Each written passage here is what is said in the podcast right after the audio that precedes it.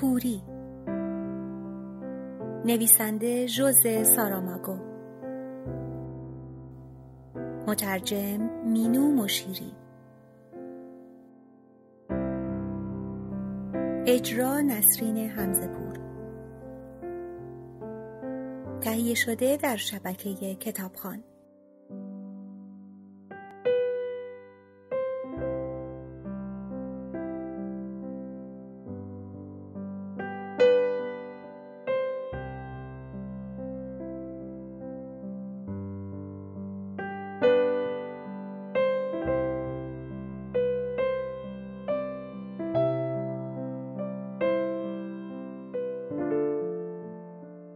کسی متوجه نامعقول بودن این حرف زن کوری نشد که می گفت قیافه ای را که نمی توانست ببیند فراموش نخواهد کرد. بازداشت شدگان کور به سرعت متفرق شدند. در جستجوی درهای خروجی بودند و ساکنان بخش یک داشتند هم بندهایشان را در جریان اوضاع می گذاشتند. دکتر گفت بعد از این حرفایی که شنیدیم گمان نمی کنم چاره‌ای جز قبول داشته باشیم. مثل اینکه عده‌شان زیاد است. بهتر این که همه مسلحند. فروشنده داروخانه گفت ما هم می توانیم مسلح شویم. شخص دیگری تاکید کرد که بله، با شاخه های درخت به شرطی که هنوز شاخه ای در دسترس باقی مانده باشد، یا با میله های آهنی که از تخت هایمان بکنیم. تازه نای دست گرفتنشان را هم نداریم. من که حاضر نیستم دار و ندارم را به این مادر سگهای کور بدهم. دیگری گفت من هم همینطور. دکتر گفت مسئله همین است. یا باید همه هر چه داریم بدهیم یا هیچ کس هیچ چیز ندهد. زنش گفت راه دیگری نداریم. تازه رژیم اینجا همان رژیم تحمیلی بیرون است.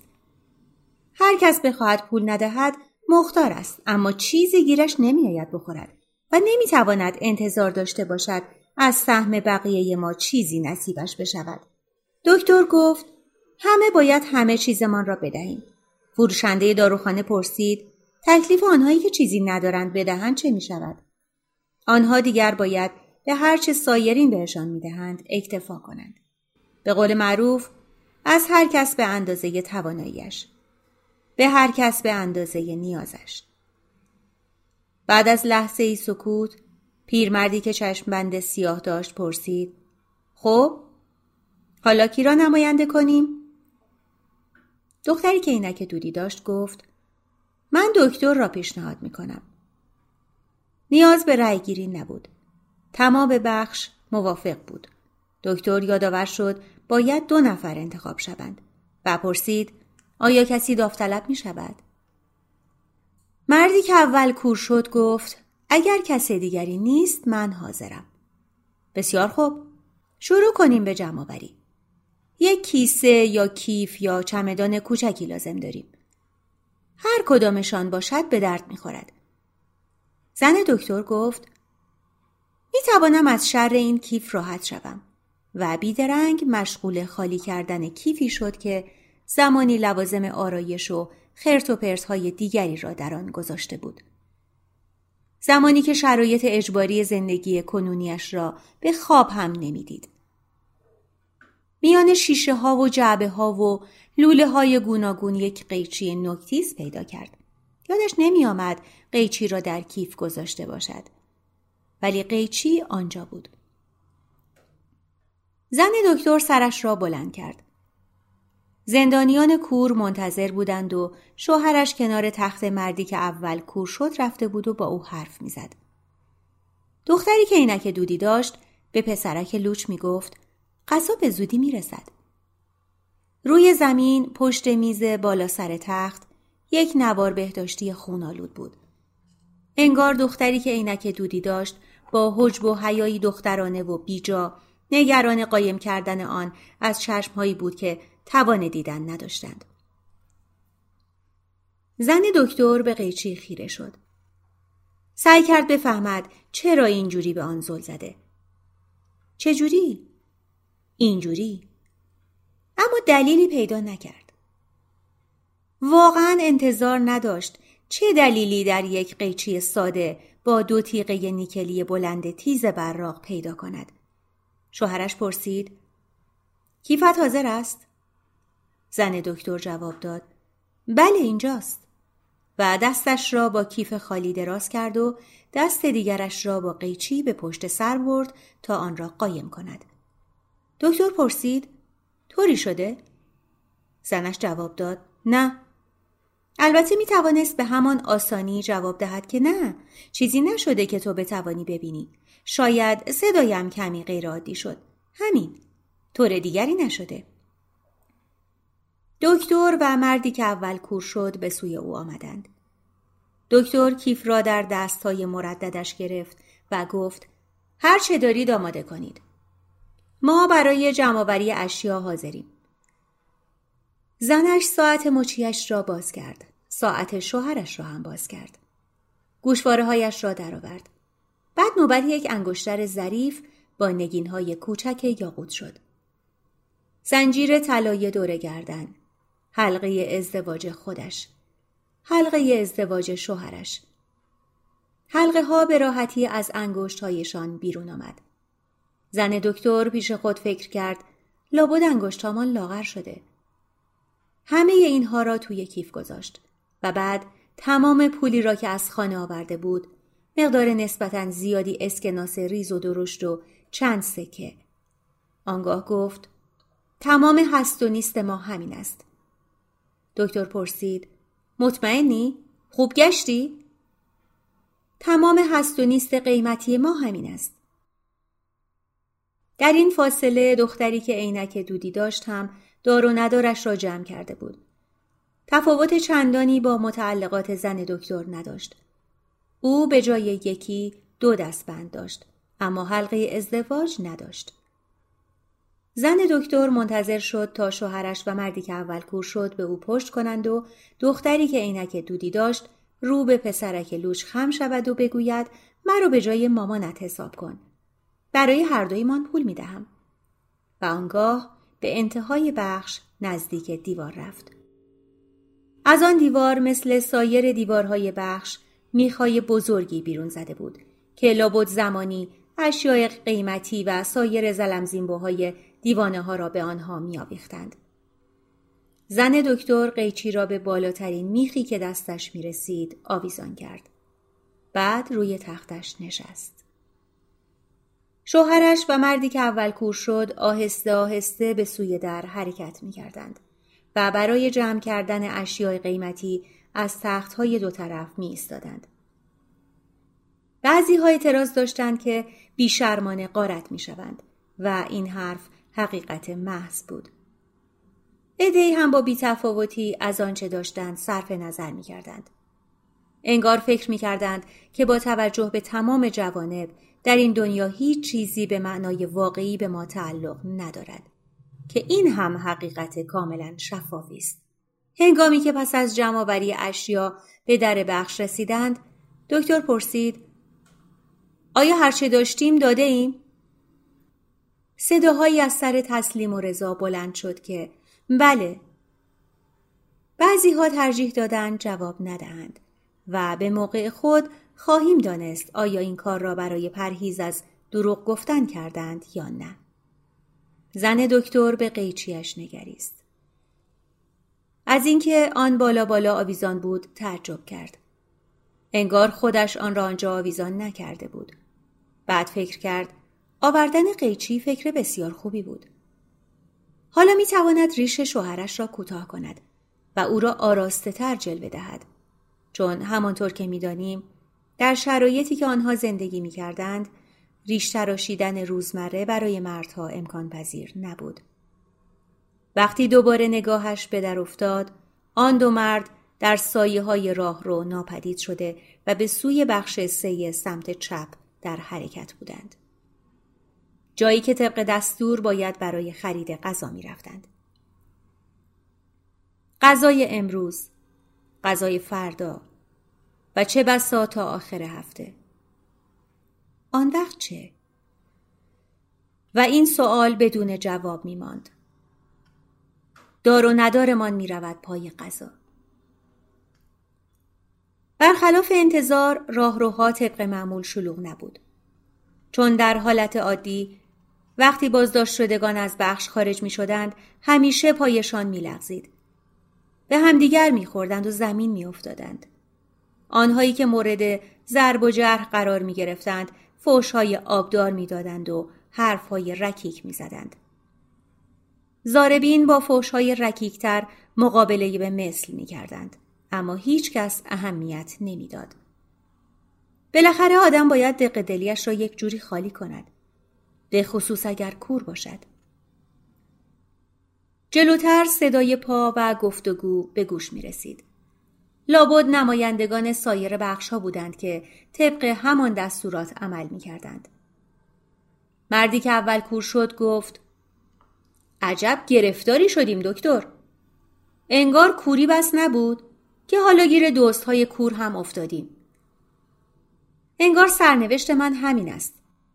اول گیر ماشین دزد افتادم. حالا هم که این بی سر و پاها به زور اسلحه غذایمان را می دزدند. نکته همینجاست. آنها مسلحند. اما فشنگ هایشان که تا ابد دوام نمی آورد. هیچ چیز تا ابد دوام نمی آورد. اما بهتر بود در این مورد دوام می آورد. چرا؟ چون اگر فشنگ ها تمام می شد، معنیش این بود که کسی از آنها استفاده کرده. و ما همین حالا هم اجساد زیادی روی دستمان مانده. وضعیت ما غیر قابل تحمل است. از همان اولش که اینجا آمدیم قابل تحمل نبود. با این حال می سوزیم و می سازیم. شما خوشبین هستید دکتر. نه خوشبین نیستم. اما وضعی بدتر از این برایم قابل تصور نیست. خب من یکی خیلی مطمئن نیستم که فلاکت و شرارت حد و حدودی داشته باشد. دکتر گفت ممکن است حق با شما باشد. آنگاه انگار با خودش حرف بزند گفت باید اینجا اتفاقی بیفتد. نتیجه گیری با مقداری تناقض یا وضع از این بدتر می شود یا از حالا به بعد بهتر می شود. گویا این که شواهد خلافش را نشان می دهد. دو نفری با مداومت از چند پیچ و خم گذشتند تا به بخش سه نزدیک شدند. نه دکتر و نه مردی که اول کور شد هرگز جرأت نکرده بودند تا اینجا بیایند. اما در ساختار دو ضلع ساختمان به حکم منطق الگوی قرینگی کاملا مراعات شده بود و هر کس با ضلع سمت راست بنا آشنایی داشت در ضلع سمت چپ راهش را گم نمی کرد و بالعکس. در یک ضلع باید به سمت چپ پیچ می خوردید و در ضلع دیگر به سمت راست. صدای حرف زدن به گوششان می خورد. لابد صدای کسانی بود که پیش از آنها رسیده بودند. دکتر با صدای آهسته گفت باید منتظر بمانیم. چرا؟ لابد آنهایی که در بخش هستند میخواهند دقیق بدانند که این زندانیان با خودشان چه آوردند. برایشان خیلی مهم نیست چون شکمشان سیر است و عجله‌ای ندارند. باید موقع ناهار باشد. حتی اگر هم میتوانستند ببینند فایده‌ای برای این گروه نداشت. حتی دیگر ساعت مچی هم ندارند. یک ربع بعد با یک دقیقه پایین و بالا معامله پایا پای به اتمام رسیده بود. دو مرد از مقابل دکتر و مردی که اول کور شد گذشتند. از حرفاشان معلوم بود قضا در دست دارند. یکی از آنها گفت مواظب باش چیزی از دستت نیفتد و دیگری زیر لب نق میزد که مطمئن نیستم قضا برای همه کافی باشد. باید کمربندها را سفت کنیم. دکتر که دست به دیوار میکشید و مردی که اول کور شد دنبالش بود. سرانجام به چارچوبه در بخش سه رسید و فریاد زد ما از بخش یک در ضلع سمت راست هستیم. خواست یک قدم جلو برود که پایش به مانعی خورد. فهمید یک تخت را از پهنا به عنوان پیشخوان داد و ستد در آنجا گذاشتند. پیش خود گفت اینها سازمان یافتند. این یک کار بلبداهه نیست. صدای پا و گفتگو شنید. چند نفرند؟ زنش گفته بود ده نفر، اما ممکن بود بیشتر باشند. بی تردید آنها وقتی برای گرفتن غذاشان به آنجا رفتند تمام اوباش در بخش نبودند.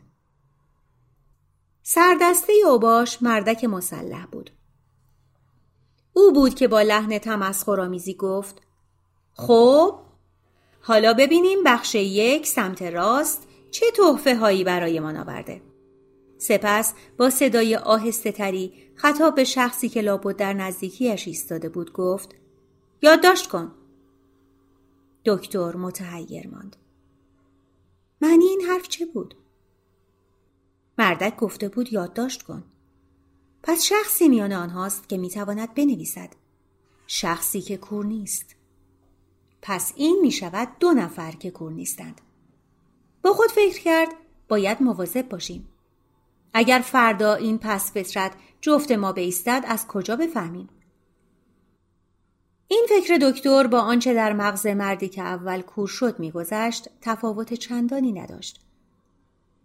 فقط با یک هفت‌تیر و یک جاسوس مغلوبشان شده ایم. دیگر چطور سرمان را بلند کنیم؟ مرد کوری که در بخش بود، یعنی سردسته دوستها، کیف را باز کرده بود و با دستهای ورزیده اشیاء و پولها را در می آورد. استادانه لمس و شناسایی می کرد. روشن بود که با حس لامسه طلا را از غیر طلا تشخیص می دهد. ارزش اسکناس ها و سکه ها را هم تشخیص می داد. برای آدم با تجربه کار آسانی بود. سرانجام پس از چند دقیقه دکتر صدای مشخص قلم حکاکی را روی کاغذ شنید و بلافاصله آن را شناخت. شخصی در نزدیکیشان با الفبای بریل یادداشت برمی داشت. صدای قلم وقتی کاغذ را نقطه چین می کرد و به صفحه فلزی زیرین می خورد، آرام اما واضح به گوش می رسید. پس یک کور معمولی در بین این تبهکاران بود. فرد کوری که زمانی مانند بقیه اشخاص کور نابینا خوانده می شد. بیچاره مردک ظاهراً میان بقیه بر خورده بود. اما حالا وقت کندوکاو و سوال نبود که اخیراً کور شده اید یا سالها پیش. تعریف کنید بیناییتان را چگونه از دست دادید. بخت با تبهکاران یار بود. نه فقط در لاتاری برنده یک میرزا بنویس شده بودند، بلکه می توانستند از او به عنوان راهنما هم استفاده کنند. یک شخص کور مجرب به عنوان یک کور حسابش جداست و هم وزن خودش طلا می ارزد. صورت نویسی دارایی ادامه داشت. گاهی دزد مسلح با حسابدارش مشاوره می کرد. نظرت در این مورد چیست؟ حسابدار از کار دست می کشید و نظر می داد. می گفت این یک بدلی بیارزش است. در این صورت مردک مسلح تهدید می کرد اگر از اینجور چیزها زیاد باشد قضا بی قضا. و اگر اشیا ارزشمند بود می گفت هیچ چیز مثل معامله با آدمهای درستکار نیست. بالاخره سه کانتینر غذا روی تخت قرار گرفت و سردسته مسلح گروه گفت ببر. دکتر کانتینرها را شمرد. سه کانتینر کافی نیست. وقتی فقط برای بخش ما غذا می آوردند، چهار تا می آوردند. همزمان سردی لوله هفت‌تیر را روی گردنش احساس کرد. برای یک فرد کور نشانه‌گیریش بد نبود. هر وقت اعتراض کنی، یک کانتینر از سهمیتان کم می کنم. حالا بزن به چاک. اینها رو بردار و ببر. و خدا رو شکر کن که هنوز چیزی دارید بخورید. دکتر زیر لب گفت خیلی خوب. و دو تا از کانتینرها را برداشت و مردی که اول کور شد عهده‌دار سومی شد. سپس از همان راهی که آمده بودند برگشتند. به مراتب آهسته تر. چون دستهاشان پر بود. وقتی به سرسرا رسیدند و حس کردند کسی در آن نیست، دکتر گفت دیگر هرگز چنین فرصتی برایم پیش نمی آید. مردی که اول کور شد پرسید مقصودتان چیست؟ او هفتیرش را روی گردنم گذاشت. می توانستم آن را از دستش بقاپم. خطرناک بود. نه آنقدرها. میدانستم هفتیرش کجاست. او نمیتوانست بداند دستهای من کجاست. با این حال مطمئنم در آن لحظه او از من کورتر بود. حیف به فکرم نرسید. شاید هم به فکرم رسید و جرأتش را نکردم.